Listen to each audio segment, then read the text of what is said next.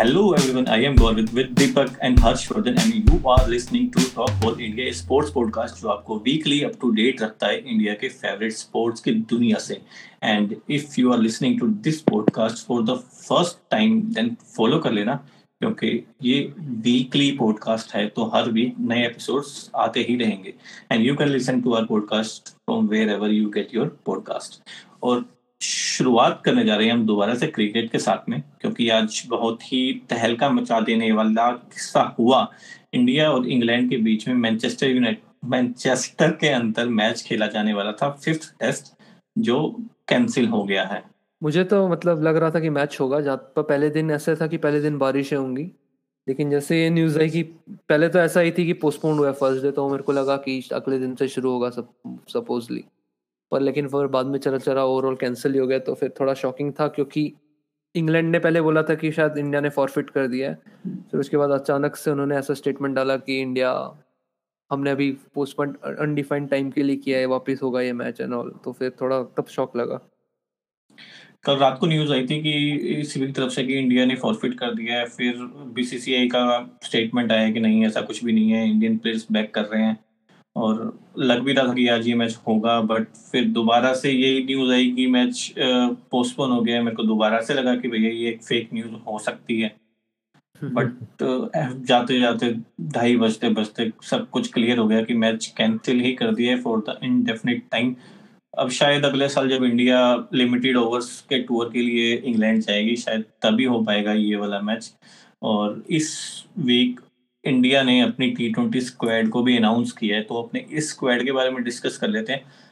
इतने बड़े अपने क्रिटिक नहीं है, एक्सपर्ट्स नहीं है, बट अपने एज अ फैन इस चीज़ को डिस्कस करने वाले हैं कि जो इंडिया ने अपनी एक स्क्वाड जो लेके जा रही है T20 वर्ल्ड कप के लिए वो कितनी बेहतरीन है, एक फैंस क्या उम्मीद कर रहे थे और क्या होना चाहिए था क्या नहीं होना चाहिए था, इस बारे में अपने डिस्कस कर लेते हैं.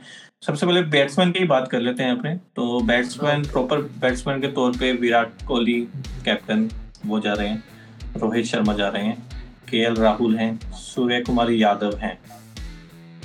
तो ये पांचों जो पिक्स हैं आपको परफेक्ट लग रही हैं? हाँ, मेरे ख्याल से तो परफेक्ट पिक है एज ए बैट्समैन के लिए.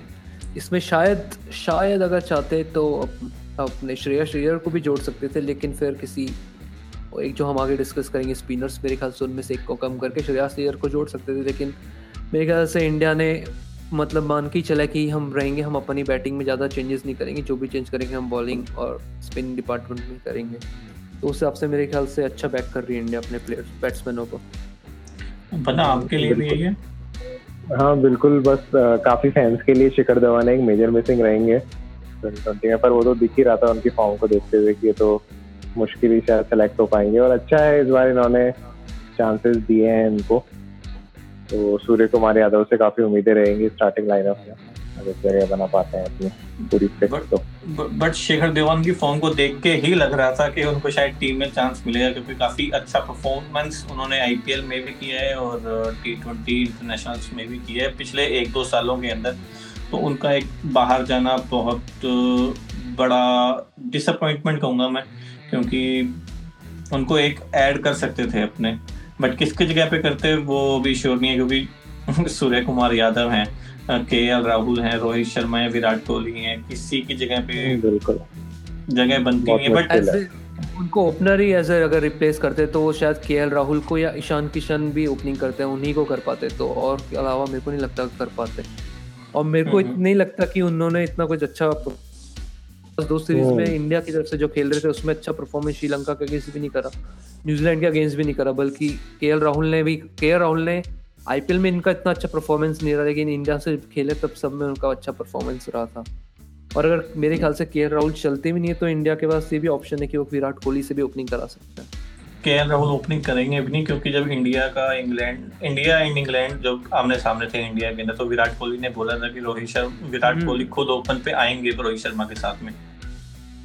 नहीं, मेरे को लग रहा है केएल राहुल ही ओपनिंग करेंगे और विराट कोहली फर्स्ट जाएंगे क्योंकि ये UAE में है, तो मेरे ख्याल से उस हिसाब से चलेगी इंडिया. पर लेट्स सी. तो इन बैट्समैन के अलावा और कोई बैट्समैन आपको नजर में नहीं आता कि कोई और बैट्समैन अपना लेना चाहिए था श्रेयस अय्यर के अलावा ना? हाँ, मेरे को तो नहीं लगता हर्ष हर्ष भी शायद इसी बात से सहमत है। बिल्कुल। और जो दो विकेट कीपर ऐड किए हैं वो हैं ईशान किशन और Rishabh Pant. Rishabh Pant main wicket keeper रहेंगे और ईशान किशन भी वैसा टीम का हिस्सा बनेंगे बट विकेट कीपिंग रोल शायद ही निभाएंगे वो। तो ये दोनों विकेट कीपर पिक आप दोनों के लिए परफेक्ट है। हाँ मेरे लिए तो परफेक्ट है, लेकिन मैं अभी भी ऋषभ पंत को ऐसा मैं नहीं मानूंगा कि उनको एज ए गारंटी दे देना चाहिए, श्योर देना चाहिए वो हर मैच खेलेंगे। ये देखना पड़ेगा कि उनका आईपीएल कैसे जाता है, क्योंकि इंडिया से उनकी इतनी अच्छी परफॉर्मेंस नहीं आ रही है कुछ टाइम से टी20 में। और बल्कि ईशान किशन ने अपने पहले डेब्यू मैच में शायद 50 किया था तो बट उनका बस वो जो डेब्यू करने के बाद जो आईपीएल का सीजन घटा वो बहुत ही बेकार घटा। उसके बाद श्रीलंका सीरीज में भी उन्होंने भी इतना अच्छा खास परफॉर्म किया। हाँ तो यही सीन है। अगर देखते हैं अब मेरे ख्याल से पहले तो ऋषभ पंत को ही मौका दें क्योंकि वो एज ए सीनियर उनको बोल सकते हैं, सीनियर ही है अभी इस टीम में उनके लिए, तो ऋषभ पंत को ही मिलना चाहिए स्टार्ट। तो बना कहीं ना कहीं आप संजू सैमसन को नहीं देखते थे यहाँ पे विकेट कीपर रोल के लिए, मतलब एक और नाम साथ में इंडिया का, इसको संजू सैमसन।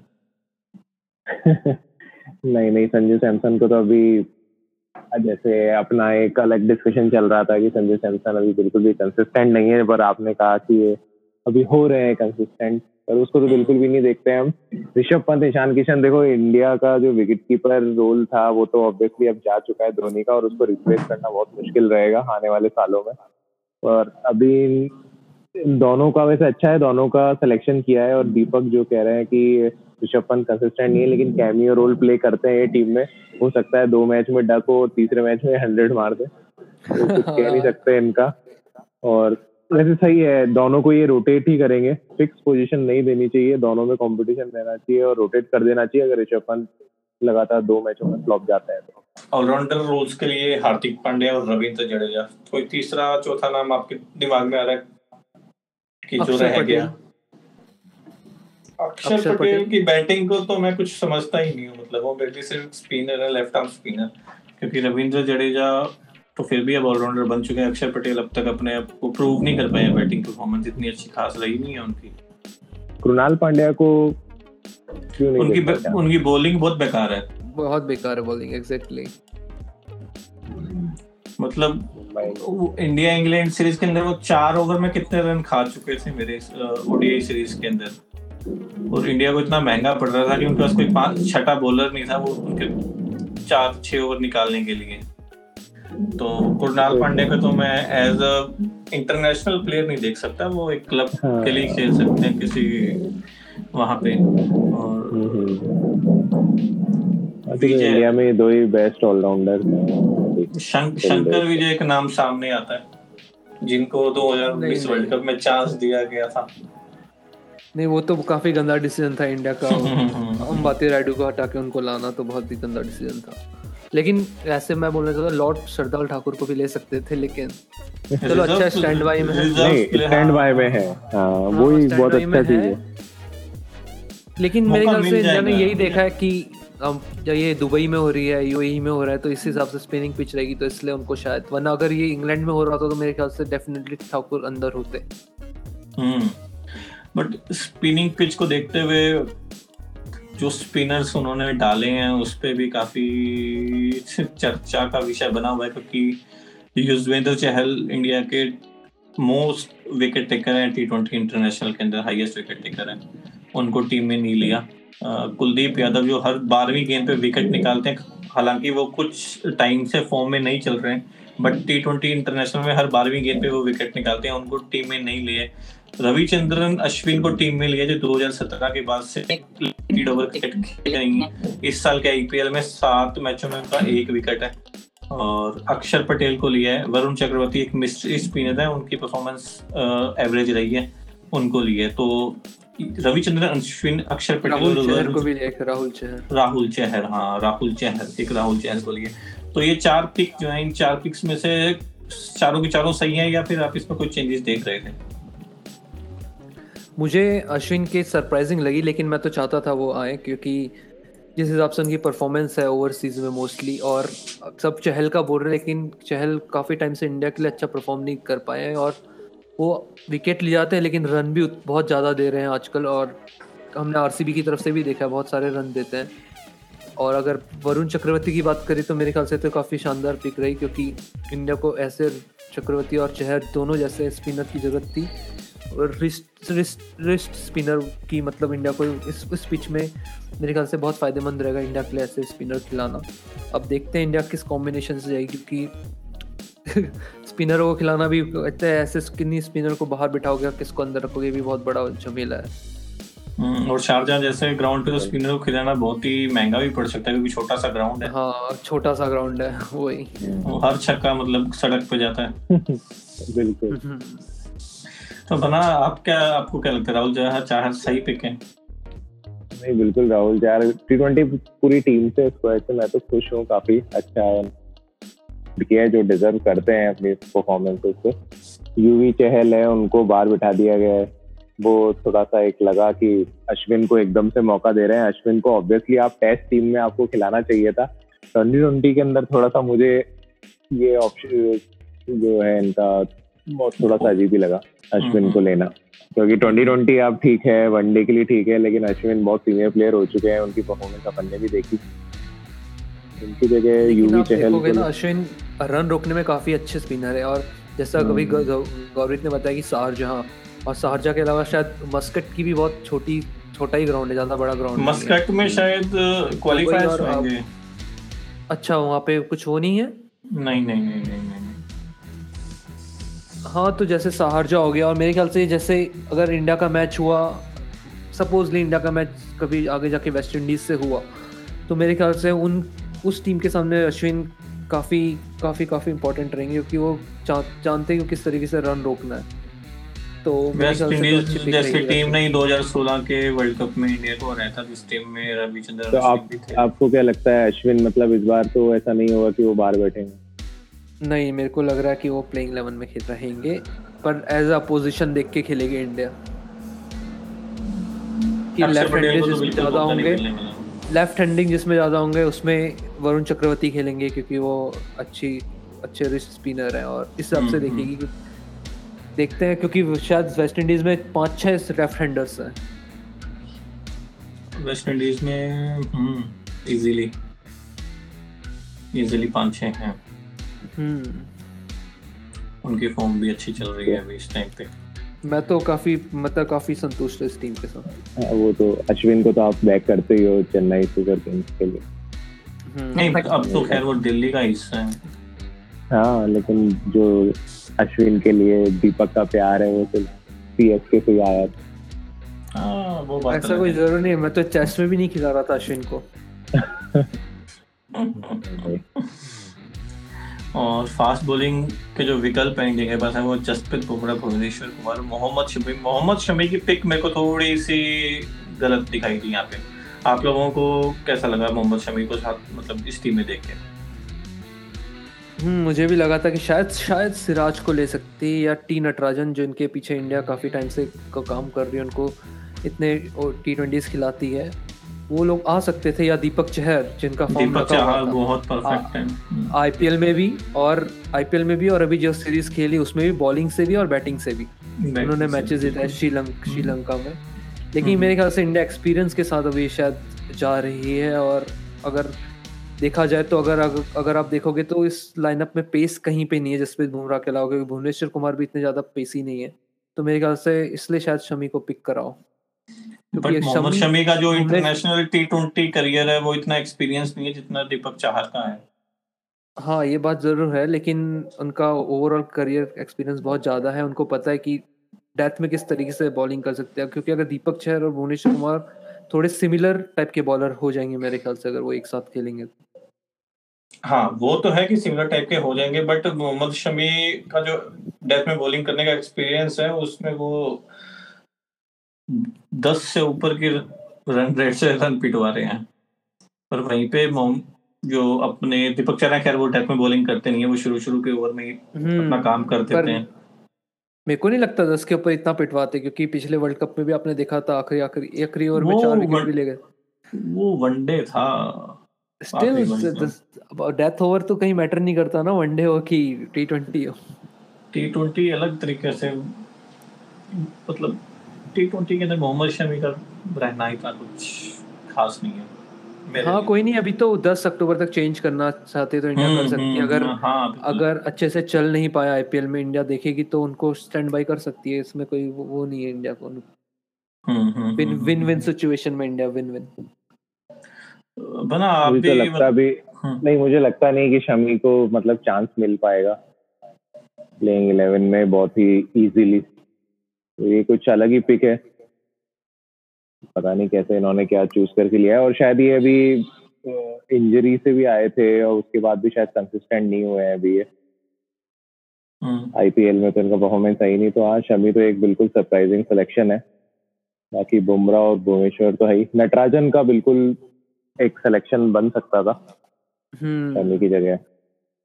बिल्कुल सही कह रहे हैं, अब देखते हैं क्या करते हैं, पर मुझे लगता नहीं है कि ये प्लेइंग 11 में इतनी जल्दी जगह बना पाएंगे शमी। ओके जो अपने पास इस प्रोबेबल मतलब जितने प्लेयर्स खड़े हैं 50 मेंबर साइड जो है, अब अपना कोई इसमें प्लेइंग 11 सिलेक्ट करनी हो तो अपने किस किस को सिलेक्ट करेंगे दीपक? अच्छा तो सबसे पहले मैं तो ओपनिंग भेजूंगा रोहित शर्मा और केएल राहुल, फिर उसके बाद फर्स्ट डाउन विराट कोहली, उसके बाद आएंगे सूर्यकुमार यादव, फिर आएंगे हार्दिक पांड्या, फिर आएंगे ऋषभ पंत, फिर आएंगे रविंद्र जडेजा, फिर 8वें नंबर पे अश्विन, 90 में वरुण चक्रवर्ती और 10वां 11वां भुवनेश्वर और जसप्रीत बुमराह। 5 और 6 बॉलर्स हो जाएंगे। हाँ 6 क्योंकि मेरे को हार्दिक अभी मेरे को पता नहीं, सब किसी को नहीं पता कि हार्दिक की किस तरीके की फिटनेस है, वो कितनी ओवर डालेंगे, क्या पता ओवर डलवाए भी ना उनसे या एज, इसलिए मेरे ख्याल से अक्षर पटेल को इस टीम में लिया गया है कि उनसे भी ओवर डलवा सकते हैं और वो थोड़ी बैटिंग भी कर सकते हैं अगर कुछ प्रॉब्लम आगे इंडिया को पड़ती है तो। लेकिन मैं 6 बॉलर्स के साथ तो जाऊंगा और मैं स्पिन हैवी वो रखूंगा टीम। बिल्कुल बिल्कुल, दुबई के पिचेस पे रखना भी बनता है। पन्ना आपकी प्लेइंग 11 क्या रहेगी? ऑब्वियसली इसमें अपना जो ओपनिंग है वो तो रोहित शर्मा और केएल राहुल है, और फिर उसके बाद विराट कोहली वन डाउन पे ये जाएंगे। दीपक की स्क्वाड से बिल्कुल सिमिलर ही है, बस जो एक चेंज है मैं हार्दिक पांड्या को इंक्लूड करूंगा क्योंकि बैटिंग पिच रहेंगी। हाँ अश्विन की जगह मैं अश्विन को मुझे लगता नहीं है कि भी फर्स्ट एकदम से वो देंगे। हार्दिक पांड्या जडेजा मतलब ये तो रहेंगे, विराट कोहली रोहित शर्मा केएल राहुल सूर्य कुमार यादव ऋषभ पंत कीपर। फिर उसके बाद बैटिंग लाइनअप मैं करना चाहूंगा हार्दिक पांड्या रविंद्र जडेजा राहुल चहर रहेंगे, फिर लास्ट में आप वरुण चक्रवर्ती बुमराह और भुवनेश्वर। ओके तो मैं अश्विन के बदले सिर्फ राहुल चहर, ये चेंज है आपका। ओके और गौरव आपकी? मेरी थोड़ी सी मुश्किल सी बैठ रही है क्योंकि मैं ओपनिंग में विराट कोहली और रोहित शर्मा को देख रहा हूँ। ओके वन डाउन पे मैं देख रहा हूँ सूर्य कुमार यादव को, उसके बाद मैं देखता हूँ ऋषभ पंत जो T20 के लिए डेयरडेविल्स के लिए खेलते रहे हैं 4th नंबर पे। ओके 5वां बैट्समैन मैं किसे रखूँ, मेरे को ये समझ में नहीं रहा। केएल राहुल ने भी अच्छा परफॉर्म किया डाउन द लाइन और ये ईशान किशन भी काफी एग्रेसिव बैट्समैन है। एक बार अपने हार्दिक पांड्या और रविंद्र जडेजा को रखते हैं तो टोटल 6 हो गए। फिर रविचंद्रन अश्विन के साथ तो मैं जरूर जाऊंगा क्योंकि उनके पास एक्सपीरियंस है और थोड़ा इकोनॉमी भी उनकी अच्छी है। फिर एक पकड़ेंगे हम राहुल चाहर को क्योंकि उनकी बॉल थोड़ी फास्ट आती है, तो उनको तो बीसीसीआई ने रखा इस वजह से क्योंकि वो चाह रहे थे कि जो उनका लेग स्पिनर हो वो थोड़ा सा फास्ट बॉलिंग करे। कितने हो गए? 8। और उसके बाद अपने 2 बचेंगे जसप्रीत बुमराह और भुवनेश्वर कुमार 10 और एक बैट्समैन और अपना ऐड हो सकता है यहाँ पे। आप उसको कर रहे हैं, यही थोड़ा सा डाउट है कि आपके विराट कोहली को ओपनिंग कराने के कारण डाउट है, इसलिए ये मेरे ख्याल से इंडिया को भी ये बैलेंस अच्छा नहीं लगेगा और वो राहुल से ही ओपनिंग कराएंगे। विराट कोहली और रोहित शर्मा ही ओपनिंग करेंगे और ईशान किशन आएंगे, केएल राहुल बाहर बैठेंगे। नहीं, ईशान किशन अगर इंडिया देखना जाए तो एज अ फील्डिंग भी अच्छा करना चाहिए और ईशान किशन और केएल राहुल, ईशान किशन भी काफी अच्छा फील्डर है, बहुत उन्होंने फील्ड पे करके दिखाया मुंबई इंडियंस के लिए, जो लपक के कैच पकड़ते हैं। केएल राहुल को बिठाना, और अगर आप गलती से मैच हार जाते हो तो बहुत बड़ा क्वेश्चन हो जाता है। अगर आपको केएल राहुल को बिठाना है तो आप धवन को ला सकते थे, वरना फिर इसमें केएल राहुल का मतलब क्या है? तो मेरे ख्याल से तो केएल राहुल तो होंगे ही टीम में, और ये ओपनिंग के अलावा किसी और पोजीशन पे फिट नहीं बैठता बिल्कुल। हाँ, मैंने आपने देखा नहीं है केएल राहुल 5वें-6वें नंबर पे काफी ताबड़तोड़ बैट्समैन है। आपने भी फिर विराट कोहली को देखा है कि फर्स्ट डाउन कितने अच्छे बैट्समैन है, पर उन्होंने ओपनिंग में भी बहुत कुछ करके दिखाया है। ये आरसीबी के लिए हमने भी देखा, 4 सेंचुरीज मारी थी उन्होंने। केएल राहुल ने भी ओपनिंग में बहुत कुछ किया है, करते आ रहे हैं, कर रहे हैं अभी भी, किया है, कर रहे भी है। हाँ, वो तो है। अगर श्रेयस अय्यर अगर अंदर होते तो आपका बैलेंस बहुत काफी अच्छा हो जाता। श्रेयस अय्यर अच्छी पिक है 4th नंबर के लिए। नहीं, 4th नंबर, हाँ, क्योंकि सूर्य कुमार यादव, हाँ, वो तो सबसे पहले आएंगे, उनको वो बिठा नहीं सकते। तो क्रिकेट की बात तो अपनी हो गई है। नहीं, पर आप वही तो बताओ कि मेंटर में भी लिया ना किसी को। ओह हाँ, सॉरी, इस चीज को मैं कैसे भूल गया। हाँ, 15 अगस्त 2020 को उन्होंने रिटायरमेंट घोषित किया था एक गीत के साथ। मैं पल दो पल गा रही हूँ, पल दो पल मेरी कहानी है। ये सुन के थोड़ा सा इमोशनल हो गया था आधा हिंदुस्तान। और 2019 वर्ल्ड कप में न्यूजीलैंड के सामने रन आउट हुए थे वो। इंडिया की सारी होप खत्म हो गई थी लगभग, पर रविंद्र जडेजा ने थोड़ी सी बचा के रखी थी बाद में। उस मैच के बाद वो कभी खेले नहीं international cricket. MS Dhoni as a mentor team India के साथ जुड़ेंगे। स्पेशल रिक्वेस्ट थी BCCI की, जो धोनी ने एक्सेप्ट कर ली है। तो इस डिसीजन पे दीपक, आपका क्या रिएक्शन था? मेरा तो काफी शानदार रिएक्शन था। मैं तो ये भी चाहता था कि वो खेल लेते तो अच्छा होता, लेकिन कोई नहीं, एज ए मेंटर ही सही, क्योंकि मेरे ख्याल से इंडिया को काफी फायदा होगा और यंगस्टर को काफी फायदा होगा। और उनका जो एक्सपीरियंस है वो विराट कोहली के लिए भी अच्छा रहेगा, और क्योंकि कोहली काफी डिस्कस करते हैं उनसे हर चीज। और सिर्फ कोहली ही नहीं, रोहित शर्मा भी, क्योंकि रोहित शर्मा भी काफी अच्छे कैप्टन T20 के मुंबई इंडियंस से जिताए हैं। और दूसरी तरफ MS धोनी जिन्होंने भी बहुत सारे जिताए। तो रोहित एक तरीके से देखा जाए तो रोहित शर्मा और MS धोनी ही है जो T20 में बहुत विराट कोहली से ज्यादा अच्छे कैप्टन बोल सकते हो। मेरे ख्याल से काफी अच्छी तिगड़ी रहेगी इन तीनों की, ऑफ द फील्ड भी ऑन द फील्ड। तो दूर दूर से इशारे करके मोहम्मद शमी बताएंगे कि कब DRS लेना है कब नहीं लेना, वो तो देख लेंगे ऋषभ पंत। तो मेरे ख्याल से तो काफी अच्छा डिसीजन था, मैं तो बहुत खुश था।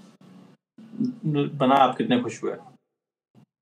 बहुत खुश, ऑब्वियसली धोनी आ रहे हैं। धोनी इतने टाइम बाद उनको वापस से मैचेस में शामिल होते हुए, इन्वॉल्व होते हुए देखेंगे, तो बहुत ही अच्छा लगा जैसे ये डिसीजन आया। और ऑब्वियसली धोनी जो है, इनका जो ऑरा है, आप देखेंगे लीडरशिप वाले हैं, मतलब ये बस जिताना जानते हैं।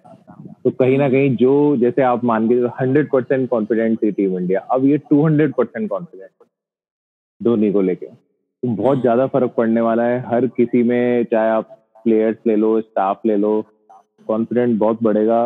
काफी चीजें पॉजिटिव लगेगी धोनी के साथ रहने में, तो ये फर्क तो पड़ता ही है इन चीजों का। और बहुत अच्छा डिसीजन था BCCI का। और मेरे ख्याल से तो सिर्फ इंडियन टीम को ये फर्क नहीं पड़ेगा, मेरे ख्याल सामने वाली टीम को में भी थोड़ा, हाँ बिल्कुल, उनमें भी थोड़ा डर रहेगा कि अरे सामने धोनी भी है डग आउट में, तो ऐसा भी फर्क पड़ेगा मेरे ख्याल से। और बाबर आजम का भी एक कमेंट आया था अभी, उन्होंने प्रेस कॉन्फ्रेंस में बोला था कि पाकिस्तान पे प्रेशर जितना रहेगा उससे कई जरा इस बार इंडिया पे प्रेशर रहने वाला है। तो इससे ये सब शो हो रहा है कि बाबर आजम पे ज्यादा प्रेशर है। मैं तो अभी बोलूंगा इंडिया उनकी बात सही है, और इंडिया पे ही ज्यादा प्रेशर है मेरे ख्याल से। प्रेशर में इंडिया परफॉर्म करती है, इतनी अच्छी टीम है इंडिया। आप कितने सालों से आप देखेंगे कि, और IPL भी इंडिया इतना अच्छा चलता है और इतने अच्छे प्लेयर्स है, हर मतलब इतनी अच्छी B टीम भी इंडिया अपनी डाल सकती है, ऐसी है। तो और विराट कोहली ने भी अभी तक एक बोलते हैं ना ट्रॉफी, आईसीसी ट्रॉफी नहीं जीती है, तो मेरे ख्याल से तो काफी ज्यादा प्रेशर इंडिया में तो रहेगा, और लेकिन इंडिया तब भी आसानी से जीत जाएगी। ये इसी प्रेशर को हैंडल करने के लिए, अगर आप उस सिंपल मैच की बात कर रहे हो तो मेरे ख्याल से पाकिस्तान में प्रेशर रहेगा ज्यादा, लेकिन मैं तो ओवरऑल टूर्नामेंट की बात कर रहा था। ओवरऑल टूर्नामेंट की बात तो अपने बाद में करेंगे जब चालू होगा टूर्नामेंट। अब ये तो अपने पर्टिकुलर उस कमेंट की बात कर रहे थे जो बाबर आजम ने किया था। हाँ, पर अगर बाबर आजम का अच्छा वो सिंगल मैच के रिगार्डिंग प्रेशर की बात कर रहे थे तो हाँ, तो मेरे ख्याल से बाबर आजम पे ज्यादा प्रेशर रहेगा। उन्होंने ये भी शायद बाबर आजम ने किसने कमेंट किया है कि we will start our tournament with a win against India.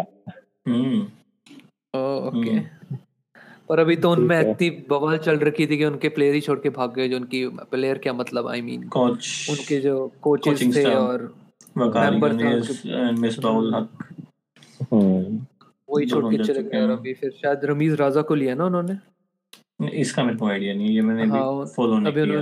उन्होंने रमीज राजा को ले रखा है एज ए स्टैंड बाय अभी, स्टैंड बाय कोच। ओके, और अब अपने क्रिकेट की बात पूरी हो गई। यस, अब अपने बढ़ते हैं फुटबॉल पे। नाइस, कल दोबारा से क्लब टूर्नामेंट्स चालू होने वाले हैं। अपने मोस्टली प्रीमियर लीग को पकड़ गए तो प्रीमियर लीग को इस बार पकड़ेंगे। वैसे तो अगर इंडिया का मैच हो रहा होता है मैनचेस्टर के अंदर तो विराट कोहली और क्रिस्टियानो रोनाल्डो दोनों एक साथ कुछ ही किलोमीटर्स के डिफरेंस डिस्टेंस पे खेल रहे होते, बट ऐसा हो नहीं पाएगा। तो नहीं, मेरे ख्याल से अभी भी विराट कोहली तो मैनचेस्टर में ही होंगे ना, पर खेल नहीं रहे होंगे ना। हाँ, खेल नहीं हो सकता है, देखने चले जाए। नहीं देखने भी नहीं जाएंगे, क्वारंटाइन में हो जाएगा। क्वारंटाइन में ऑब्वियसली खिलाए देते। तो मैनचेस्टर का मैच है न्यूकैसल के साथ में। सबसे पहले अपने रोनाल्डो की ही बात कर लेते हैं, क्या वो स्टार्ट करेंगे? मेरे ख्याल से तो शायद नहीं करेंगे स्टार्ट, उनको बाद में गेम में लाया जाएगा। और अगर स्टार्ट करेंगे तो वो अब जो इसी वीक जो होने वाला इंडिया मैनचेस्टर यूनाइटेड का चैंपियन लीग में मैच, उससे स्टार्ट करेंगे और उसके बाद से सारे मैच स्टार्ट करेंगे। तो कल वाले मैच में कितनी देर खेल सकते हैं वो? मेरे ख्याल से 40 मिनट्स तो खिलाना चाहिए मिनिमम। 40 जैसे ही 50 मिनट हो उनको ले आओ, या तो हाफ खत्म होते हैं उनको ले आओ, डिपेंड करता है सिचुएशन क्या रहेगी मैच की। बिल्कुल। तो बना अभी एग्री करते हो दीपक से? नहीं, वो 60 मिनट बाद ही सबसे आएंगे, वो स्टार्ट तो नहीं करेंगे। और हाँ, ऑब्वियसली सिचुएशन अगर ऐसी रहती है कि थोड़ा पीछे अगर वो हो जाती है तो वो खैर होने वाला है नहीं, तो 68 मिनट में ये सब्स्टिट्यूट के तौर पे आएंगे रोनाल्डो। चैंपियंस लीग में स्टार्ट करेंगे, फिर उसके बाद से स्टार्ट करेंगे। मैनचेस्टर के लिए काफी इजी विन हो सकती है। बिल्कुल, ये इजी विन ही है न्यूकासल, तो देख रहा हूँ मैं इसमें 2-0, 3-0 की विन जा सकती है। पर आपके जो भी लोग खेल रहे हैं वहाँ तो उससे फर्क नहीं पड़ेगा। नहीं, वही तो एक डिसीजन रहेगा न्यूकासल का जो देखने लायक रहेगा, पर मुझे लगता नहीं वो सक्सेस जाने वाला है। उन्होंने इतना इन्वेस्ट तो कर दिया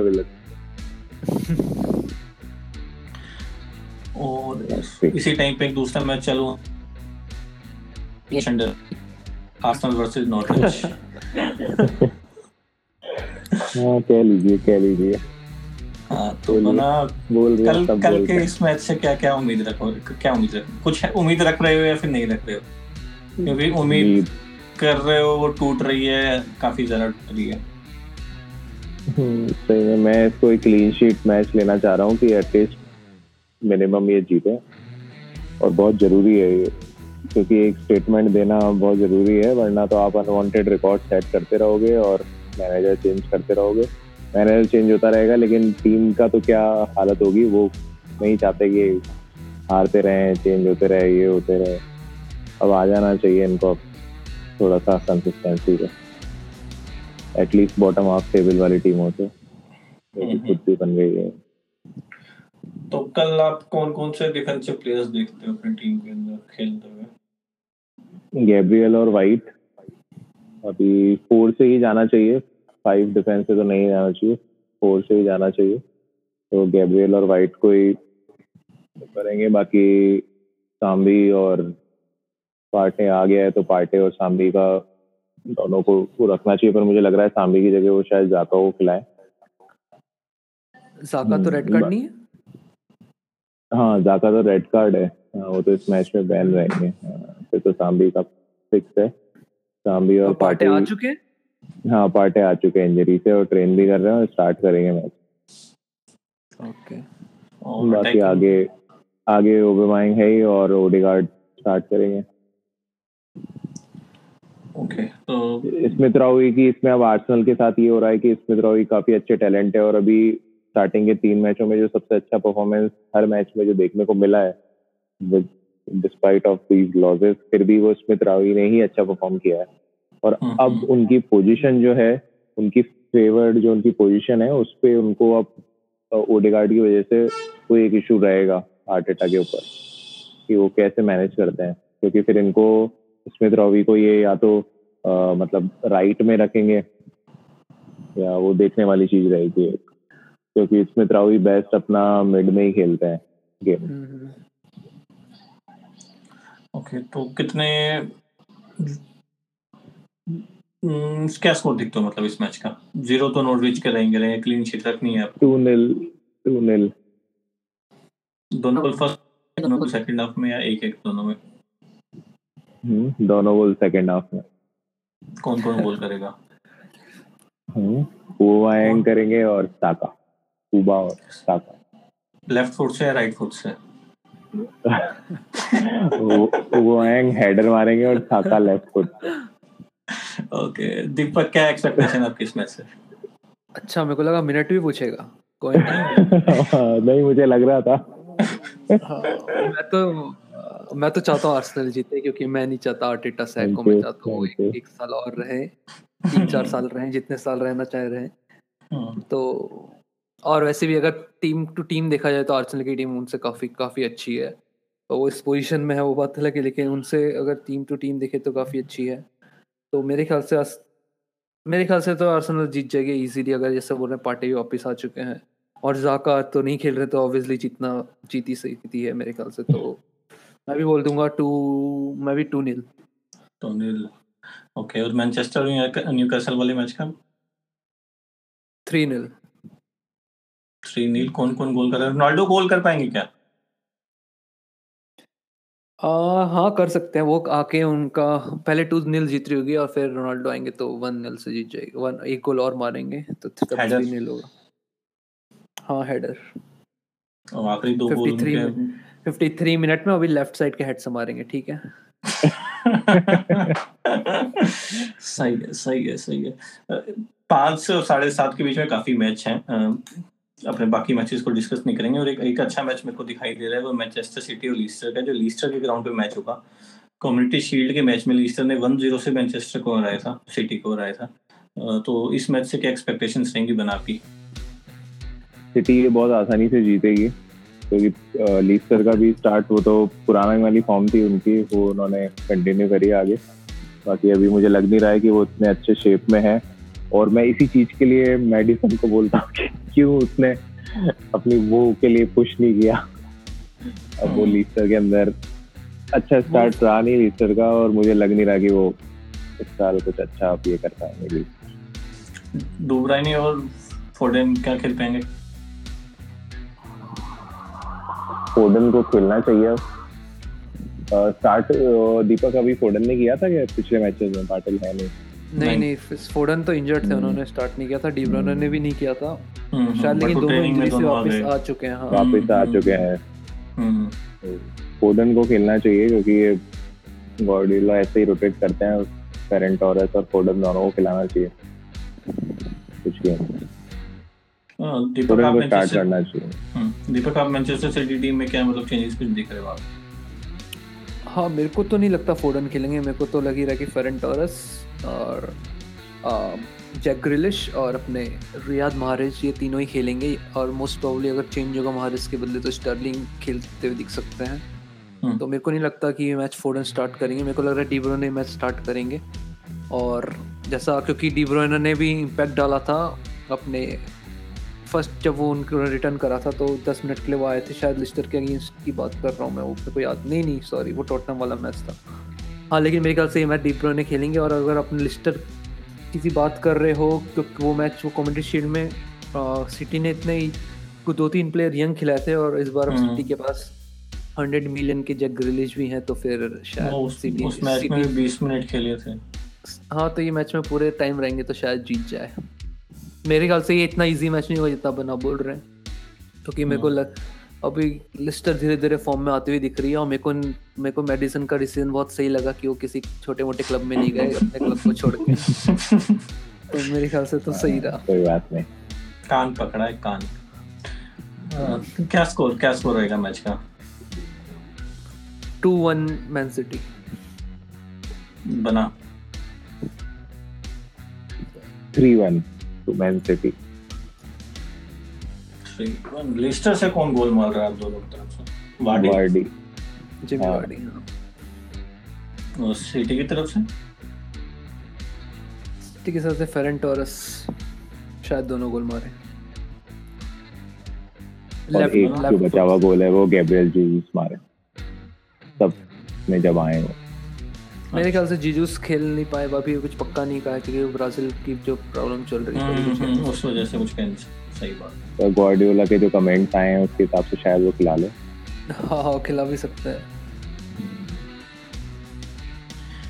और इन मैचेस के अलावा और कोई मैच इतना कुछ खास दिखाई देता नहीं जिसके बारे में इतना डिस्कस करें, बट फुटबॉल वर्ल्ड में एक चीज़ जो डिस्कस करने वाली सामने आ रही है वो है आर्सेन वेंगर का वो डिसीजन जो उन्होंने फीफा को मतलब ओपिनियन दिया था कि अब फुटबॉल वर्ल्ड कप बाइनियल होना चाहिए, हर 2 साल में होना चाहिए। तो क्या ऐसा होना चाहिए आप दोनों के हिसाब से, वर्ल्ड कप हर 2 साल बाद? जी मेरे हिसाब से तो बिल्कुल भी नहीं होना चाहिए, इससे वर्ल्ड कप की क्रेडिबिलिटी जो होती है वो कम हो जाएगी। मतलब जो हम वर्ल्ड कप 4-4 साल में जो देखते हैं जो उसमें जो मज़ा आता है, और अगर आप हर 2 साल में कराएंगे तो क्वालिफायर्स भी बहुत जल्दी बहुत ज़्यादा कराने पड़ेंगे एक ही साथ में, तो मेरे ख्याल से प्लेयर को भी काफ़ी इफेक्ट पड़ेगा। और अगर 2 साल में कराओगे तो यूरो का कोई मतलब नहीं रहेगा, क्योंकि यूरो देखने का भी एक अलग मतलब मज़ा होता है देखने का। तो इसलिए मेरे ख्याल से तो आर्सेन वेंगर का ये काफ़ी स्टूपिड डिसीजन था, और अगर फीफा भी चाह रही है क्योंकि फीफा को पैसे कमाने हैं तो इसलिए वो इसके पीछे हाँ बोल रही है, क्योंकि उनको भी पता है कि यूएफा बहुत पैसे कमाती है अलग अलग तरीके से। अभी जैसे यूएफा ने कॉन्फ्रेंस लीग जोड़ के अलग से पैसा कमाना शुरू कर दिया, तो मेरे ख्याल से इसी से फीफा थोड़ी ललचा रही है, उनको पैसा कमाने की इच्छा हो रही है हाँ। नहीं conference league, champion league, Europa league, ऐसी कॉन्फ्रेंस लीग भी जोड़ी ना यूएफा, और ऐसे फ्रेंडलीज बंद करके नेशंस लीग भी ऐड की थी उन्होंने। वो तो फ्रेंडलीज था, वो तो फीफा ने करी थी, इसलिए मैं ऐसा सोच रहा हूँ कि ये डिसीजन है तो मैं ऐसे बोल रहा हूँ हो सकता है, लेकिन मेरे ख्याल से तो काफ़ी बेकार डिसीजन है जो आर्सेन वेंगर ने लिया। इसलिए जैसा मैं पहले बोल रहा था आर्सेनल आर्टेटा सैक नहीं होनी चाहिए, लेकिन अब मैं चाहता हूँ आर्टेटा सैक को के आर्सेनल वेंगर को ले ले आर्सेनल ऐसे बोलना बंद करें, ऐसे गंदे गंदे विचार उनके दिमाग में है वही उनको अभी आर्सेनल में सोचना चाहिए कि चैंपियनशिप कैसे जीते, लीग वन कैसे जीते, ये सब सोचना चाहिए, कहाँ वो अभी वहाँ जा Okay. नहीं ये बहुत बहुत बहुत ही मतलब ये तो पता नहीं क्यों उन्होंने बोला, और ये सही कह रहे हैं वो बैठे बैठे अब शायद एज के साथ करना है कुछ काम, फीफा बात कराओ लेके प्रभु का नाम इन शॉर्ट बना शायद बोलना चाहते हैं सटिया गए नहीं ये बहुत ही, आप प्लेयर्स के एंड से जाके देखो, आप प्लेयर्स की तरफ से प्लेयर एक आप कोई अच्छा प्लेयर है जो इंटरनेशनल भी कंसिस्टेंटली खेलता है, क्लब से खेलता है, वो कैसे मैनेज करेगा इतने गेम्स, और वो खुद भी चाहता है वो इंटरनेशनल भी रिप्रेजेंट करे, क्लब भी रिप्रेजेंट करे, और इतना सब मेरे अकॉर्डिंग तो एक प्लेयर के लिए तो बहुत ही ज्यादा हेक्टिक शेड्यूल हो जाएगा ये पूरा एक साल ही उनका। और अभी भी अगर अपन जैसे देखते हैं पूरा कैलेंडर, उसके अंदर प्रीमियर लीग के जो हर वीक मैचेस आते हैं, फिर उसके बाद ये ब्रेक आता है, फिर उसके बाद ब्रेक के बाद अगर कोई वापस वो क्लब ज्वाइन कर रहा है तो उसको रेस्ट चाहिए होता है, वो एकदम से नहीं कर पाता है, कई प्लेयर्स ऐसे हैं, और हल्की सी एक इंजरी होते ही फिर इतना इफेक्ट कर जाता है गेम को। तो प्लेयर्स पॉइंट ऑफ व्यू से तो ये बहुत ही बेकार डिसीजन होगा अगर ऐसा कुछ होता है तो, चाहे ये मनी माइंडेड लोग ऐसा करना चाहें, लेकिन बिल्कुल भी सही डिसीजन नहीं होगा ये प्लेयर पॉइंट ऑफ व्यू से। तो और ऑब्वियसली वो मज़ा तो खराब होता ही है, 4 साल आप वेट करते हो और फिर आप वर्ल्ड कप का एक वो रहता है, क्वालिफायर चलते रहते हैं फिर, और आप हर 2 साल में कराओगे तो नहीं, आगे आने वाली जनरेशन फुटबॉल को इम्पोर्टेंस देना ही कम कर देगी। हो सकता है। और ऐसे एक ब्राज़ील और अर्जेंटीना का जो क्वालिफायर मैच था वो रद्द करना पड़ा था, क्योंकि बीच मैच में ब्राज़ील का ऑफिशियल्स ने आके मैच रुकवा दिया था कि 4 प्लेयर जो थे उनको बाहर बैठना चाहिए था, बट वो टीम का हिस्सा थे। सही था ये ब्राज़ील की तरफ से? मेरे ख्याल से तो ये एक ऐसे कॉन्स्पिरेसी थी ब्राज़ील की थोड़ी बहुत इसमें, क्योंकि अगर वो बीच में आके रोक सकते थे तो वो स्टार्टिंग में भी रोक सकते थे, क्योंकि जब वो चारों के चारों आए थे एयरपोर्ट थ्रू आए थे, उनके ऑफिशियल सबको पता चल गया था कि ये चारों इतना लेट आ रहे हैं, तो या तो उनको एंट्री ही नहीं देनी थी या तो उन चारों को टीम से अलग रखना चाहिए था, अगर आपको कोविड ब्रीच आपको लग रहा है कि कोविड रूल ब्रीच हुआ है। तो मेरे ख्याल से तो उन्होंने सोच समझ के किया ताकि हम बीच मैच में जाके रोके और इसमें अर्जेंटीना की गलती दिखा दें ताकि उनको फ्री के 3 पॉइंट मिल जाए जो शायद अभी मिल सकते हैं। तो मेरे ख्याल से तो ये थोड़ा माइंड गेम भी खेला उन्होंने, लेकिन गलती इंग्लैंड अर्जेंटीना के प्लेयर की भी थी क्योंकि वो झूठ बोल कर आए हैं। तो अब इसमें अब ऐसा तो बोल ही नहीं सकते कि टोटली ब्राज़ील की, लेकिन ब्राज़ील ने उनकी गलती का फ़ायदा उठाने का अच्छा दिमाग लगाया मेरे ख्याल से। बना आपको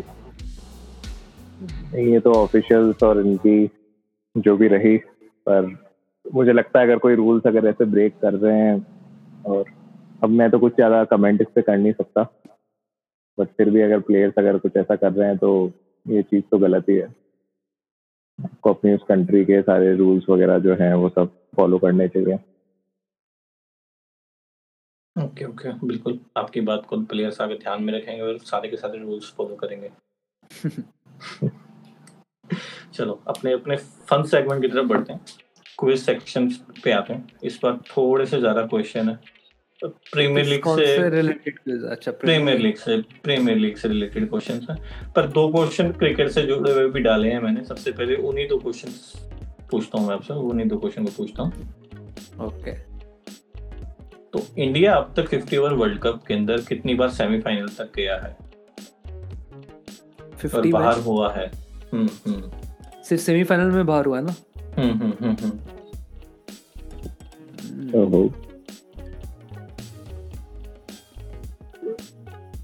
कितना हो सकता है सेमीफाइनल में? मेरे ख्याल से एक ही बार, दो बार। कौन सी? 2 बार या एक तो 2015 और एक मिनट 2019। बस। बना आपको कुछ आइडिया लगता है? नहीं, मुझे आइडिया नहीं है। शायद आपका हमेशा 2 बार 3 बार तो तीसरी बार। हाँ, कौन से 3 साल? नहीं, आप बताओ, मेरे को तो याद ही नहीं आ रहा। 4 बार इंडिया बाहर हुआ है। 1987 में, 1996 में कोलकाता के अंदर जब फैंस ने फेंकना चालू कर दिया था। 2015 हमने 2019 में न्यूजीलैंड के सामने, पर हमने तो जो देखे हम वही बोलेंगे ना यार, हमने 96 और 87 तो देखे नहीं थे। नहीं तो फिर क्वेश्चन है, ऐसे थोड़ा क्वेश्चन है। ऐसे तो फर्स्ट प्राइम मिनिस्टर का भी नाम याद नहीं रहना चाहिए क्योंकि वो तो भैया 1947 में यार, तब भी यार। बिल्कुल चलो, डिफेंड कर लिया दीपक ने खुद को। युवराज सिंह ने 2007 के world cup T20 world cup में 6 छक्के मारे थे, पर उनसे पहले एक इंडियन क्रिकेटर ऐसे और थे जिन्होंने फर्स्ट क्लास क्रिकेट में 6 छक्के मारने का रिकॉर्ड बनाया था। वो क्रिकेटर कौन थे? जाने माने क्रिकेटर है। अरे हाँ, आंखें बोलती हैं उनकी। आंखें बोलती है।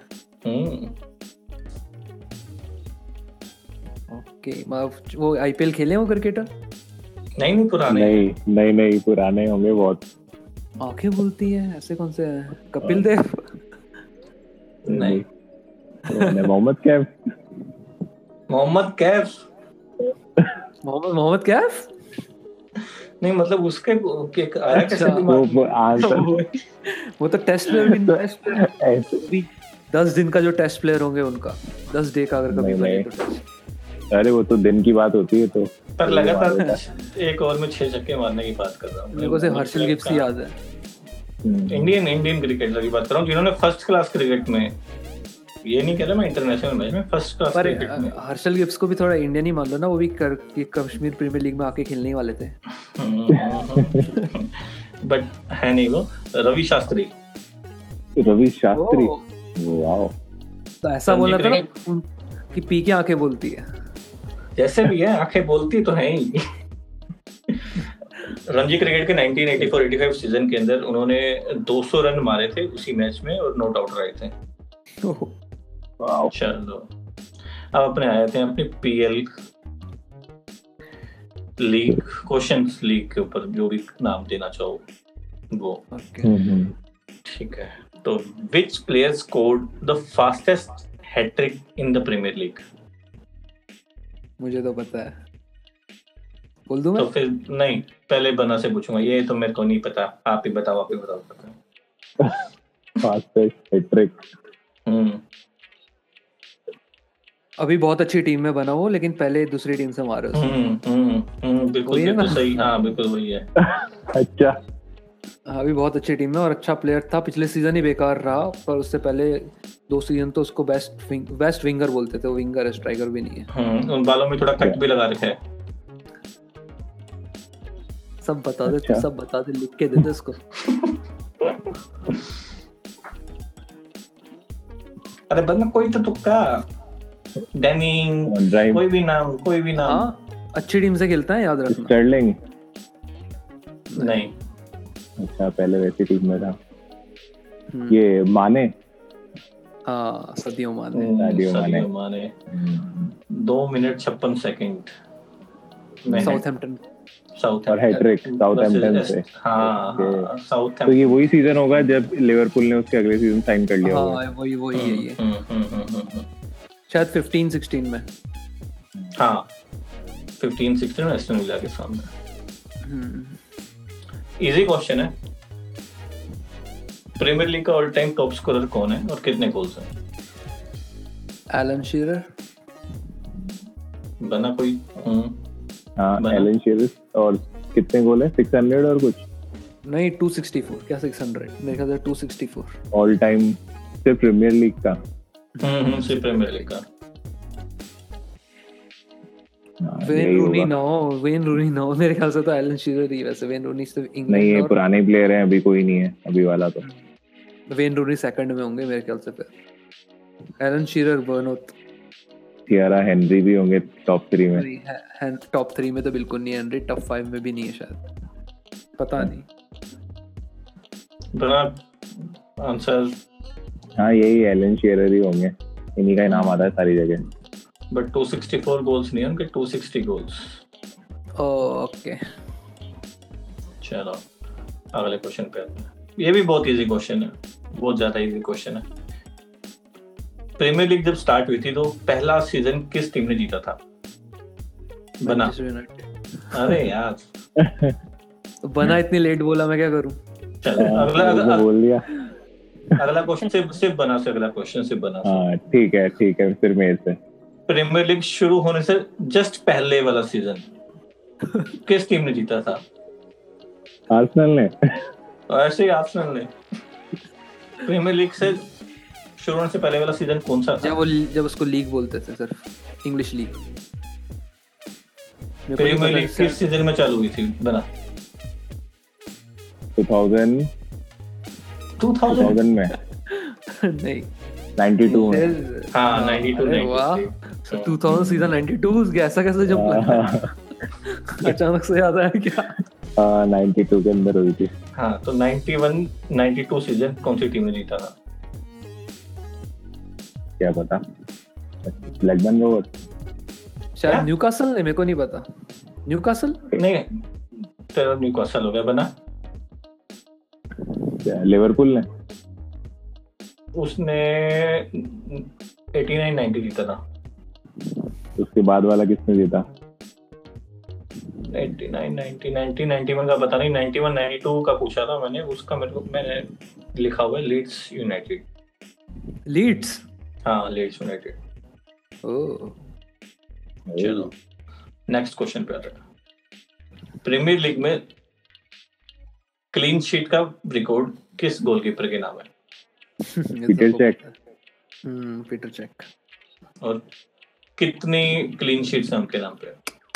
200 प्लस 247। और पर्टिकुलर नंबर बना, पर्टिकुलर नंबर नहीं बता मुझे। 247 230 202 202 तो चलो 200 से ऊपर है। और जो इनॉग्रल सीजन था प्रीमियर लीग का उसमें कितने क्लब्स ने कम्पीट किया था? 16 22 22 करेक्ट आंसर। चलो नेक्स्ट क्वेश्चन पे आते हैं। Which three players shared the Premier League Golden Boot in 2018-2019? Okay. Mohammad साला, हैरी केन और कौन था? ओबोएंग था क्या? ओबोएंग नहीं था? हाँ ओबोएंग था, है ना? हाँ हाँ हाँ हाँ यही टीम, साला, ओबोएंग और हैरी केन। तीसरा क्या बोला तूने? साला, ओबोएंग और हैरी केन। नहीं मेरे ख्याल से माने होगा, माने था डेनी इंग्स था, इन दोनों में से कोई था। नहीं नहीं नहीं साला माने एक साथ जीते थे रे। अच्छा साला माने और ओबोएंग मैं बोल रहा हूँ, तू क्या बोल रहा है? हैरी केन माने की जगह। भरत क्या आंसर? दीपक सही क्या? हाँ वही ना बोल रहा हूँ, दोनों एक साथ जीते थे। हाँ जूते लेके नहीं, एक बार उनकी फोटो डाली थी। हाँ एक साथ जीते थे लेकिन अभी इसको शेयर करना पड़ा था ओबोएंग से, कहा था कि साल में जीतूंगा। हाँ मुझे लगा शायद हैरी केन ही होगा। चलो ठीक है अगले क्वेश्चन पे आते हैं। प्रीमियर लीग हिस्ट्री का सबसे फास्टेस्ट गोल कितने टाइम में हुआ है? ये तो देखो 10 सेकंड बना। 6 सेकंड में हुआ है क्या गोल? 16 सेकंड था, 6 सेकंड था। हाँ ऐसा कुछ लग रहा है मेरे को, 6 या ऐसा 16 ऐसा कुछ था शायद, 6 की रेंज में ना।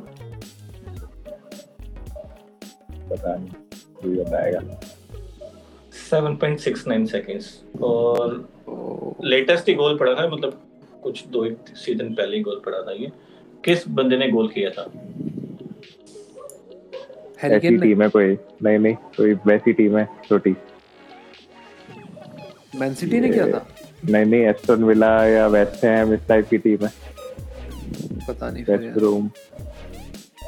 टीम का नाम बता दें, हम प्लेयर बता देंगे। साउथहैम्पटन। हाँ नहीं होगा नहीं, 2 साल पहले की बात है, 2018-19 सीजन की बात है। शिनलोंग बना, कोई आइडिया आ रहा है? डेनिंग्स पता नहीं। नहीं वो तो था ही नहीं शायद, पता नहीं। शिनलोंग लग रहा है, शिनलोंग और उनका एक दूसरा है ना बना, जे रोड्रिगेज था। हाँ चार्ली एडम्स ने मारा होगा शायद। हाँ चार्ली एडम्स भी था तो बना, चार्ली एडम्स। हाँ दीपक शेनलोंग। दीपक सही है, शेनलोंग 7 सेकंड में। 7.69 सेकंड्स के अंदर। पहले टीम कौन से क्लब थे जो प्रीमियर लीग से रेलीगेट हुए थे? पहले 3 first 3 clubs that be relegated from the premiere league 1992 में ना। तीनों के नाम जाने माने हैं, अभी खेलती हैं, रिसेंटली खेली हैं, ऐसा तो बता दे। हाँ मतलब जाने माने नाम है पर तीनों अभी खेल रही प्रीमियर लीग। कितनी प्रीमियर लीग अभी भी खेल रही है उनमें से चेक करना पड़ेगा मेरे को, कितनी खेल रही है एक बार मैं देख लेता हूँ। वही तो हम तो अभी थोड़ा बहुत हिंट तो देना ही पड़े, ऐसे क्वेश्चन में तो क्या पता चलेगा। एक तो खेल रही है अभी। अच्छा एक खेल रही है। ओके तो लीड्स तो होगी नहीं क्योंकि लीड्स अगर 90 से पहला ही वाला सीजन जीती तो अगला सीजन रेलीगेट कैसे हो जाएगी? नहीं तो पता नहीं। प्रीमियर लीग की बात कर रहा है या फिर जो भी लीग प्रीमियर लीग जब आया 1992। अच्छा जल्दी जल्दी बोलो यार, इतना टाइम कौन लेता है। अच्छा कौन हुई होगी, एक नॉर्विच हुई होगी, विगान एथलेटिक और एक ब्लैकबर्न टीवी यानी ब्लैकबर्न, नॉटिंघम फॉरेस्ट और नॉर्विच। ब्लैकबर्न तो जीती भी थी शायद उस मतलब 2-3 साल बाद, वो तो रेलीगेट होने से रही, तो QPR लगा दे। एक तो नॉटिंघम फॉरेस्ट, हाँ देखा नॉटिंघम, क्या बात। एक मिडल्सब्रो और एक क्रिस्टल पैलेस। क्रिस्टल पैलेस अभी भी होगी, वेरा है ना उसका कुछ। चलो अगले क्वेश्चन पे चलते हैं। सबको पता है प्रीमियर लीग के सबसे ज्यादा टाइटल्स मैनचेस्टर यूनाइटेड ने जीते 13, पर सेकंड मोस्ट टाइटल्स किन क्लब के पास है? लिवरपूल। प्रीमियर लीग बोल रहा है उसे, प्रीमियर लीग के बाद लिवरपूल के पास एक ही है मेरे ख्याल से। चेल्सी है 6 है क्या 5 है, पता नहीं। सिटी के पास 4 है ना शायद कि 5 है, 11 12 3 4 5 है सिटी के भी यार। शायद सिटी चेल्सी में से ही दोनों है, दोनों दो टीमें है बनोत। ये भी नहीं मैं नहीं बताऊंगा, ये इजी क्वेश्चन है। दोनों टीम है चेल्सी सिटी, नहीं दोनों तो नहीं होगी, एक है चेल्सी है शायद। हाँ सॉरी चेल्सी है। या तो मैं दोनों रख रहा हूँ, छोड़। ना तो क्या रखता है, चेल्सी या सिटी? सिटी तो नहीं है अभी तो। तू कह रहा है कि तू दोनों रख रहा है, कह रहा है सिटी क्योंकि तो नहीं है। सिटी अकेली नहीं है, ये बोल रहा हूँ मैं। अगर होगी तो सिटी के साथ चेल्सी भी होगी ऐसा। तो सिटी और चेल्सी दोनों के पास 5-5 टाइटल्स हैं। हाँ देखा। और इसी लिस्ट में थर्ड मोस्ट सक्सेसफुल क्लब कौन सा है? थर्ड आर्सेनल के पास, आर्सेनल ही होना चाहिए। सक्सेसफुल क्लब है आर्सेनल, जिसके पास एफए कप और वो सब ट्रॉफी। सक्सेसफुल नहीं बोल रहा है, इसे प्रीमियर लीग बोल रहा है। प्रीमियर लीग, हां इसी प्रीमियर लीग की बात कर रहा हूं। आर्सेनल ही होगी बना, आर्सेनल ही है और कोई नहीं है। पता कितने टाइटल्स है बना आर्सेनल के पास? कितने? 2-3 है। अरे यार बना क्या आर्सेनल फैन है यार। 4 है क्या? 3 हो गया, 3 ही है ना। हाँ 3 ही तो है बना। बताना कौन कौन से सीजन में 3 आए थे।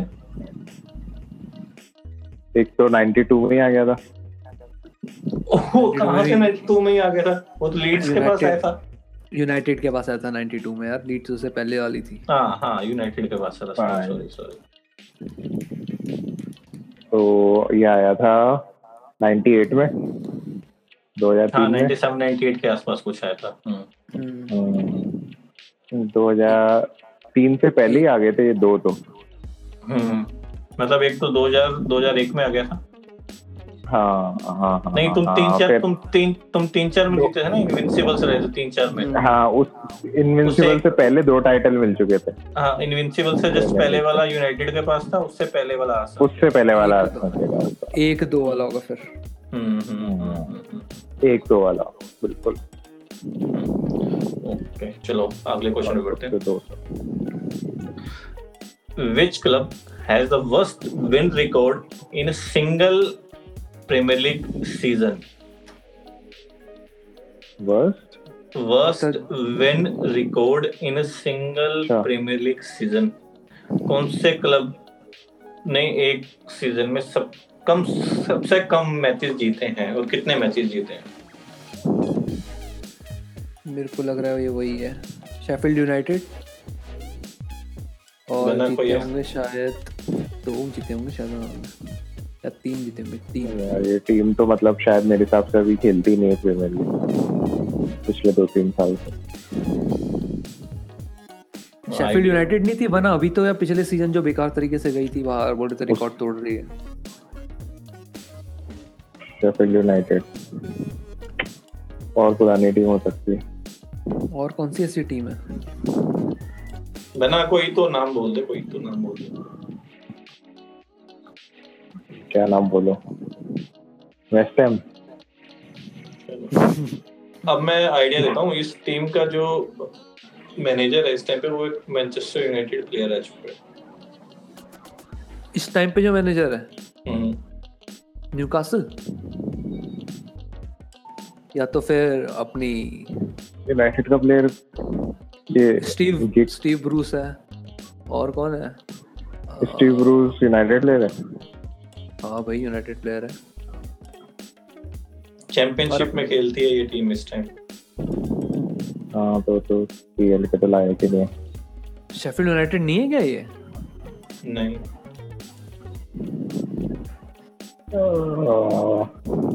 अभी रुक जा, कौन होगा?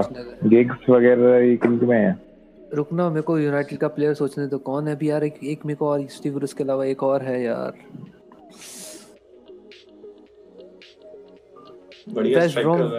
West Bromwich Albion. नहीं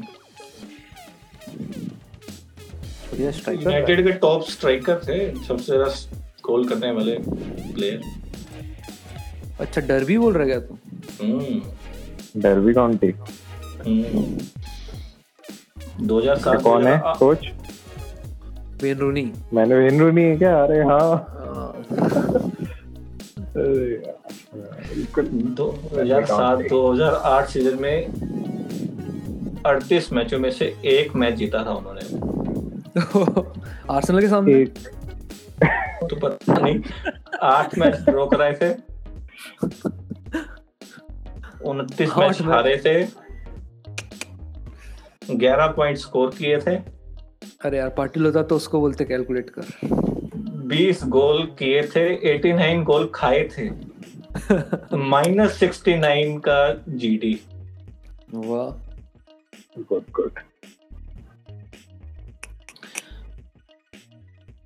सबसे ज्यादा गोल किसने किए प्रीमियर लीग में ये मैंने पूछ लिया। सबसे ज्यादा असिस्ट किस प्लेयर के नाम है ये बताओ? ओजिल की नहीं खेलने देती आर्सेनल तो होते। सबसे ज्यादा असिस्ट होंगे जो सबसे ज्यादा मैच खेला होगा। लैम्पार्ड? नहीं और भी प्लेयर है, मतलब सबसे ज्यादा लैम्पार्ड ने खेले हो सकता है बट नहीं ज्यादा तो नहीं खेले लैम्पार्ड ने, वो तो सबसे ज्यादा गैरेथ बेरी ने खेले शायद, या भी मार्क नोबल ने ज्यादा। नहीं मिलनर ने भी काफी खेले। मिलनर ने सबसे ज्यादा असिस्ट। रिटायर्ड प्लेयर है अभी, क्या है प्लेयर? रिटायर्ड हो गया ना, और जाने माने प्लेयर है। अरे काफी। ऑनरी? नहीं यूनाइटेड के हैं। Giggs Coles. हां गिग्स हो सकता है। नहीं गिग्स के तो कम है असिस्ट, क्योंकि तब बहुत अजीब से रूल होते थे, असिस्ट ऐसे नहीं गिनाती थी जो आजकल असिस्ट गिनाती है। फाइनल आंसर दो फटाफट। Steven Gerrard? नहीं जिरार्ड तो नहीं है। जिरार्ड तो फिर तो ये मिलना ही होगा अगर वो है तो। ये बहुत पुराना प्लेयर है, जब भी खेलता है साला। और यार रियान गिग्स। एक गिग्स अटैकिंग मिडफील्डर था ना, विंगर भी था, फिर सीएम बना, फिर सीडीएम बना। हो सकता है गिग्स भी बना। सिंगल आंसर पता नहीं मुझे। Giggs Deepak. Steven Gerrard. Ryan Giggs 162 को असिस्ट किया उन्होंने। ओ एक क्वेश्चन का आंसर। ओ चलो, team with second most wins in PL era. क्या team with second most wins in PL era. Second most? क्या आर्सेनल? सेकंड मोस्ट तो आर्सेनल है या चेल्सी है, दोनों में से एक है। चलो टॉप 3 बताओ।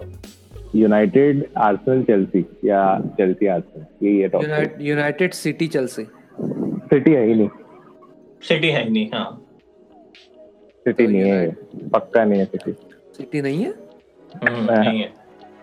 तो यूनाइटेड यार ये तीन, यूनाइटेड, चेल्सी, आर्सेनल यार टॉप फोर में कंसिस्टेंट आया करती थी और ये काफी टीमें पीछे हो जाया करती थी, इसलिए इसका रिकॉर्ड अच्छा है विन का। मेरे हिसाब से ये तीनों ही है। लिवरपूल तो वापस से आने लग गई तो ये आर्सेनल को पीछे, तो फिर मेरे हिसाब से यूनाइटेड, चेल्सी और आर्सेनल है। मैं भी इतनी टीम से जाता हूँ। बना का आंसर सही मानता हूँ क्योंकि बना को कॉपी किया था।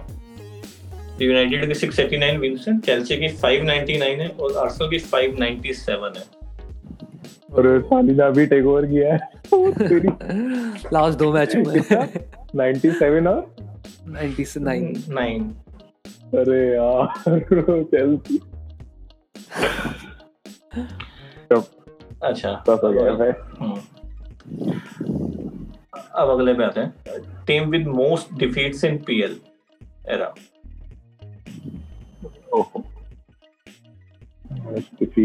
वो कौन थी? Derby County? नहीं यार ये तो एक तो बाहर भी चल जाती है ना लीग। एक तो देख वेस्ट हैम होगी कि वेस्ट हैम रिलेगेट नहीं होती, वेस्ट हैम हाँ हो सकती है, ये एवर्टन हो सकती है, एवर्टन और कौन? दो ही बताओ, सिर्फ दो ही बताओ क्योंकि मैंने दो ही लिखी हुई है, वेस्ट हैम एवर्टन। नहीं न्यूकासल हो सकती है, न्यूकासल भी हो सकती है, वही मैं बोलने वाला तीसरी पर ये भी काफी ज्यादा खेलती है। एस्टन विला, न्यूकासल और एस्टन विला ना, एस्टन विला तो कहाँ होगी यार, बहुत खेली है भी प्रीमियर लीग। फिर पता वेस्ट हैम और एवर्टन ही है, वेस्ट हैम ने 394 मैचेस हारे हैं और एवर्टन ने 393। यस एवर्टन इतनी गंदी है अरे उसमें सब कभी कहाँ रेलीगेट होती है और कभी हाँ वो रेलीगेट नहीं होती, वही टीमें होती है हाँ में रहती है ना, इसलिए कंसिस्टेंटली हारती है। Team which conceded most goals in PL era. West Ham or Everton. इन दोनों में से बोलेंगे आप तो सबसे ज्यादा Everton होगी, Everton। हाँ ठीक है Everton। नहीं मैं West Ham बोल लेता हूँ। और second pick West Ham। यही है दोनों।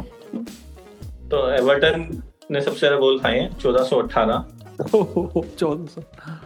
और स्पर्स आते हैं दूसरे नंबर पे 1398 कौन आता है? Tottenham Hotspurs 1398। कुछ कर दिया आप लोगों ने, टॉप में चल रही है, टॉप में चल रही है अभी। कोई बात नहीं ऐसे रिकॉर्ड तो है ना इनके पास, बस खुश रहे, अब दुखी हो जा। चलो 98 अगले क्वेश्चन पे आते हैं। एक सीजन में एक प्लेयर ने प्रीमियर लीग में सबसे ज्यादा कितने गोल किए? Luis Suarez. हाँ लुइस सुआरेज 34 या 32? लुइस सुआरेज 32 या 30 होंगे शायद, 32 लुइस सुआरेज। 40 गोल नहीं किए थे? 40 किए थे? नहीं यार 40 बहुत ज्यादा नहीं रहता, तभी तो बोल रहा हूँ 40। आजकल 22 मार रहे हैं लोग, 22 23 24 34 होंगे मेरे ख्याल से, 34 या 32 बीच का गिन लेते, चल 33 गोल लुइस सुआरेज बना। 40 मुझे नहीं पता, ऐसे ही याद आऊंगा, पर उसका ओवरऑल रहा होगा यार 40 वाला होगा। चल ठीक है 40। 34 गोल किए थे। अरे यार कहाँ मैं बीच में चला गया। एलन शीरर और एंडी कोल ने। हाँ लुइस सुआरेज भी नहीं हेलो तो मेरे ख्याल से लुइस सुआरेज होना चाहिए यार, उसने नहीं करते बना तो ज्यादा, वो सेकंड होगा शायद। ओके अभी आया था काफी कि लुइस सुआरेज ने ये रिकॉर्ड को भी ऐसा लगा। Which striker has played for the most Premier League club? Yeah, striker sir. Thierry Henry. Most matches. नहीं यार बहुत सारी टीमों से खेला है। नहीं, मतलब क्वेश्चन ये है कि पीएल के अंदर सबसे ज्यादा कौन खेला है स्ट्राइकर? नहीं, अलग अलग टीमों से पीएल का कौन सा स्ट्राइकर है जो सबसे ज्यादा अलग अलग टीमों से खेला है?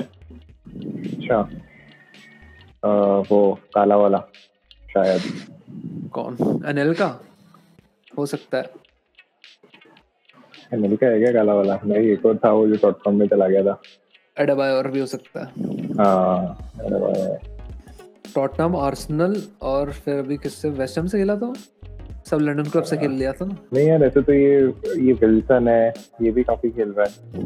वही तो, ऐसे तो कितने होंगे, अनिल का भी है, फिर अपना ये डैनिंग्स भी तो खेला लिवरपूल ना, उससे पहले किसी से, साउथहैम्पटन से, फिर 6-7 टीमों से खेला हुआ कोई स्ट्राइकर, ऐसा कौन होगा? छोटे क्लब वाले, चार्ली एडम्स भी बहुत ज्यादा घूमता है, 2011 में आखिरी बार किसी प्रीमियर लीग क्लब में खेला, 2011 में। उसके बाद वो एडवायर भी हो सकता है, एनेलका के ज्यादा चांस लगे, एनेलका, एडवायर, एडवायर उसके बाद भी जीता दिखा था यार, एडवायर नहीं दिखा था उसके बाद, शायद नहीं दिखा था। और कौन हो सकता है प्लेयर? एनेलका किससे खेला, चेल्सी से खेला है? नहीं, अनिल का नहीं होगा, फिर अडेबायर ही होगा। और भी कोई, और कौन है ना, जाना माना नाम है क्या, भरत? नहीं, मैंने तो नहीं सुना हुआ था। अच्छा, बड़ी टीम से खेला है किसी? नहीं, इतनी बड़ी टीम से तो नहीं खेला। तो यही है क्या, यही है, एक टीम से खेला है, नहीं, दो टीम से खेला, लीस्टर और एवर्टन। ये तो अभी बड़ी हुई है। ये तो हम कहाँ जा रहे थे, लिस्टर से भी खेला है, एवर्टन से भी खेला है, एम से नाम शुरू होता है उसका, एम से, मोहम्मद अली, मार्कस बेंट, भाई डैरन बेंट पता है मेरे को, मार्कस बेंट नहीं पता। 6 टीमों से खेला था, क्रिस्टल पैलेस, ब्लैकबर्न, नहीं 6 में तो काफी है जरा टीम के, Crystal Palace, Blackburn, Ipswich, Leicester, Everton, Charlton, Wigan, Birmingham, Wolves, 9 टीमें हो गई है। सिटी से भी खेला है? नहीं, सिटी से नहीं खेला। तूने सिटी बोला, लीस्टर। अच्छा, वही मेरे को लगा सिटी से खेला है, तो अभी सिटी को इसको ले लेना चाहिए था, उसकी भी एजेंट, इनके पुराने सेल एजेंट को बुला लेते वापस। चलो, सेकंड लास्ट क्वेश्चन है, किस प्लेयर ने प्रीमियर लीग में सबसे ज्यादा ओन गोल्स किए? वर्ल्ड कप तो देखा था, क्या करा था वर्ल्ड कप में, तो देखा अभी ओन गोल, यूरो में देखा थे ओन गोल। ओन गोल तो कैसे करा गया? सबसे ज्यादा ऑन गोल्स करने वाला कौन होगा? John Terry. हाँ, ऐसा ही कोई होगा, डिफेंडर जो बहुत लंबे टाइम से खेला हो। चलो मैं बताता हूँ, ये जो बंदा था, ये मैनचेस्टर सिटी से भी खेला, एवर्टन से भी खेला, एस्टन विला से भी खेला, और क्यूपीआर से भी खेला।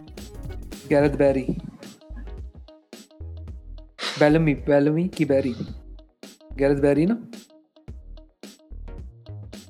आया ना बोल दे। नहीं, सिटी से खेला है और एवर्टन से खेला है ना, एस्टन विला से भी खेला, क्यूपीआर से भी खेला है। अरे यार, वो बना यार, अरे क्या ना उसका, नाम याद नहीं आ रहा, वो बहुत गुस्से वाला प्लेयर जिसने रेड कार्ड लिया था क्यूपीआर और मैन सिटी में आखिरी, उसमें समझा मैं क्या बोल रहा हूं, मिडफील्डर है ना, बनोत, देखना पड़ेगा, सर्च करना पड़ेगा, कर लेता हूं। इसका आगे का वर्ड क्या है? नहीं छोड़ना, ऐसा वर्ड मत बता, अभी याद आ जाएगा। अरे यार, बैलमी करके, पता नहीं, आर से शुरू होता है, फर्स्ट लेटर, हाय, आर से शुरू होता है, सिटी से भी खेला है, बना एवर्टन से भी खेला है, कोई याद आ रहा है? आयरिश फुटबॉलर है। अच्छा, आयरिश, वो टकलू सा है फोटो में तो। हाँ, थोड़े से कम बाल दिख रहे हैं। नहीं, थोड़े से कम नहीं, फिर तो अलग होगा, डिफेंडर था। पता नहीं यार, फिर तो आयरिश रिचर्ड ड्यून। अच्छा ओके, वो डियोन डियोन तो नहीं, वो कल्लू नहीं, कल्लू तो नहीं है। ओके थोड़ा रेसिज्म की तरफ जा रहे हैं अपने अपने इंडिया ने बोल सकते हैं। चलो थैंक यू। अब सेकंड लास्ट क्वेश्चन है, वो थर्ड लास्ट क्वेश्चन था। Okay, how many clubs based in London played in the first FA Premier League season 92-93? Arsenal होगी, Crystal Palace होगी, Chelsea होगी, West Ham। लंदन के क्लब्स और हैं, West Ham है, Fulham है, फिर शायद वाटफोर्ड भी है ना। हाँ, वाटफोर्ड भी लंदन की है। हाँ, और ब्रेंटफोर्ड भी है जिनके साथ तुम्हारा भी मैच हुआ। ब्रेंटफोर्ड भी है। हाँ वो शायद बहुत टाइम, वो पहली बार आए हैं ना प्रीमियर लीग में, वो तो नहीं। हाँ वो तो नहीं है। तो ये आर्सेनल चेल्सी होगी, आर्सेनल चेल्सी टॉटनम होगी क्या? तुम हाउ मेनी टॉटनम होगी उस समय, तो नॉर्थ लंदन वाली टीम है तो होगी शायद। पर तुम तब हाइबरी लंदन में आता था तब? हाँ लंदन ही था। Okay 1 2 3 4 5 team. Deepak Arsenal Chelsea West Ham 3 team. Tottenham गिना ही नहीं। पता नहीं, 6 टीम थी, QPR, Tottenham, Arsenal, Chelsea, Wimbledon और क्रिस्टल पैलेस। वेस्ट हैम थी नहीं जिसको मैं गिन रहा था। चलो ये क्वेश्चन आर्सेनल और मैनचेस्टर सिटी की राइवलरी से, सिटी की और मैनचेस्टर यूनाइटेड और आर्सेनल अच्छा ये राइवलरी से रिलेटेड मान लेते हैं। ठीक है। Arsenal first win at Old Trafford in the premiere league era कौन से ईयर में मिली थी? ये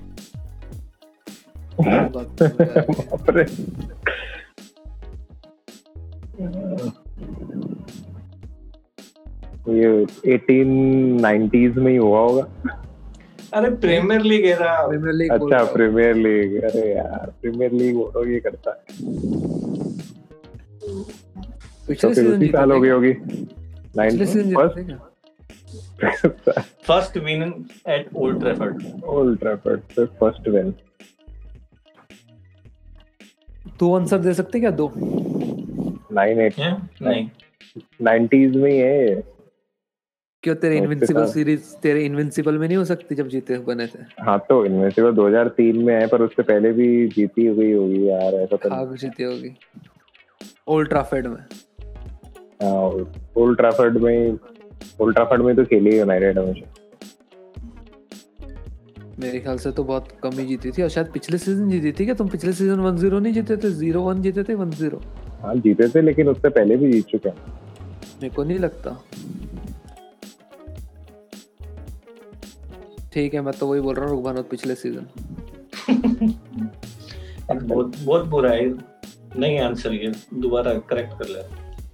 अच्छा तो 2015 1998 में बना सही, उससे पहले 1998 मार्च 1998 में वो प्रीमियर विनिंग सीजन था ना, इसलिए बोला बस। चलो इसी के साथ अपना क्विज भी खत्म होता है, अपना एपिसोड भी खत्म होता है और आप लोगों से विदा लेते हैं। आशा करते हैं आप लोगों को ये एपिसोड अच्छा लगा होगा, और अगर अच्छा लगा है तो हमें फॉलो कर लेना और हमारे पॉडकास्ट को सुनते रहना। See you guys in the next one. Bye bye. Bye bye.